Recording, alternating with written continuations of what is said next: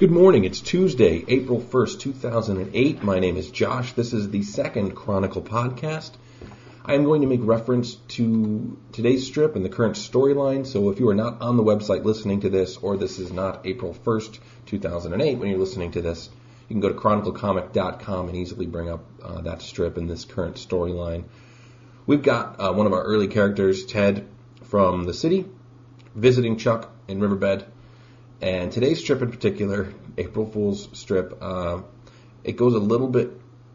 I, I didn't foresee when I started writing back in August 07 that I would have people pulling guns on each other by uh, April of this year. But I kind of like it. I mean, it's it's.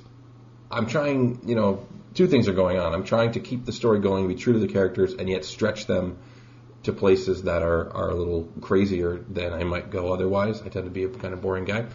And uh, the other thing is I'm trying to stretch what I draw. And um, in a comic strip, especially a workplace comic strip like Chronicle, you end up drawing the same three or four characters from the waist up or the shoulders up, talking all the time. And I try to, you know, if you check out through the arc, the uh, archives, you'll see that I do try to put them in poses. I draw original art. Uh, I use copy and paste sparingly. Uh, you could probably figure out where I use it, but I rarely use it, especially for characters. So I like to draw, uh, you know, work on the anatomy and that kind of stuff. But also I want to try and bring in new types of characters and situations. And so, two guys pulling guns, I don't know, indulge me, you know. Maybe that's a jump the shark moment. I don't know if it is. Uh, but this storyline will wrap up this week and a little bit into the next week, and then we'll start a new one. Uh, I like the next one. The next the next storyline after uh, this one wraps up is one that I have been planning since uh, the beginning. And I kind of shoehorned this one with Ted in because I realized it was time to it was time to have some element from Chuck's life in the city come to Riverbed because uh, he'd been there long enough, kind of established uh, his new job enough.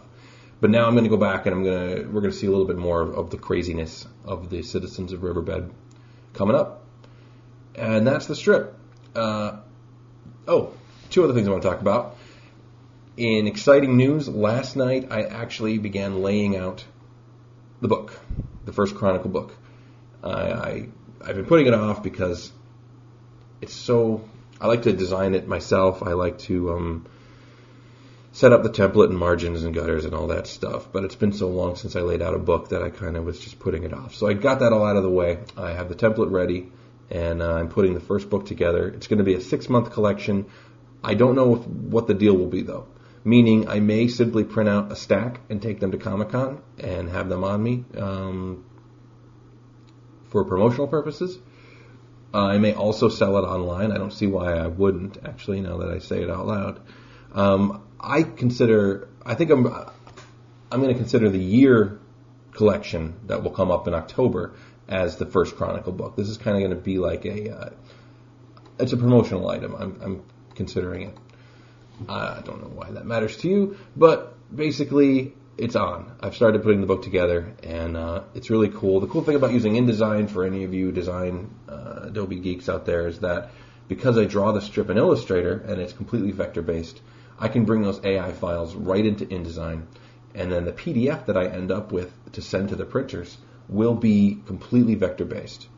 So the whole book is going to be vector based uh, with the artwork, which is exciting because uh, I've had books before with comics that I've done, and uh, the resolution wasn't quite enough, and they looked really crummy. So I'm excited about that. Uh, shifting gears, one other thing I want to talk about that doesn't have anything to do with Chronicle. I am a big fan of Mystery Science Theater 3000, and uh, a lot of stuff is going on in the universe of MST3K fans. I just wanted to point out there's something that you may have heard of if you're a MSTie.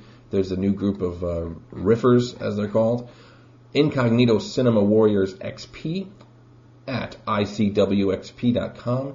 They are uh, an MST like web show ripping bad movies, and it's good. They're funny. It's a little bit more hard edged and uh, and postmodern maybe than MST3K was, but some people will prefer that. So check that out. I also have my own riffing enterprise called Fun with Shorts. Not quite as extravagant as these guys, but if you go to YouTube and look up Fun with Shorts, or if you go to funwithshorts.com, you'll see all of the uh, the short subject films that I have provided commentary for.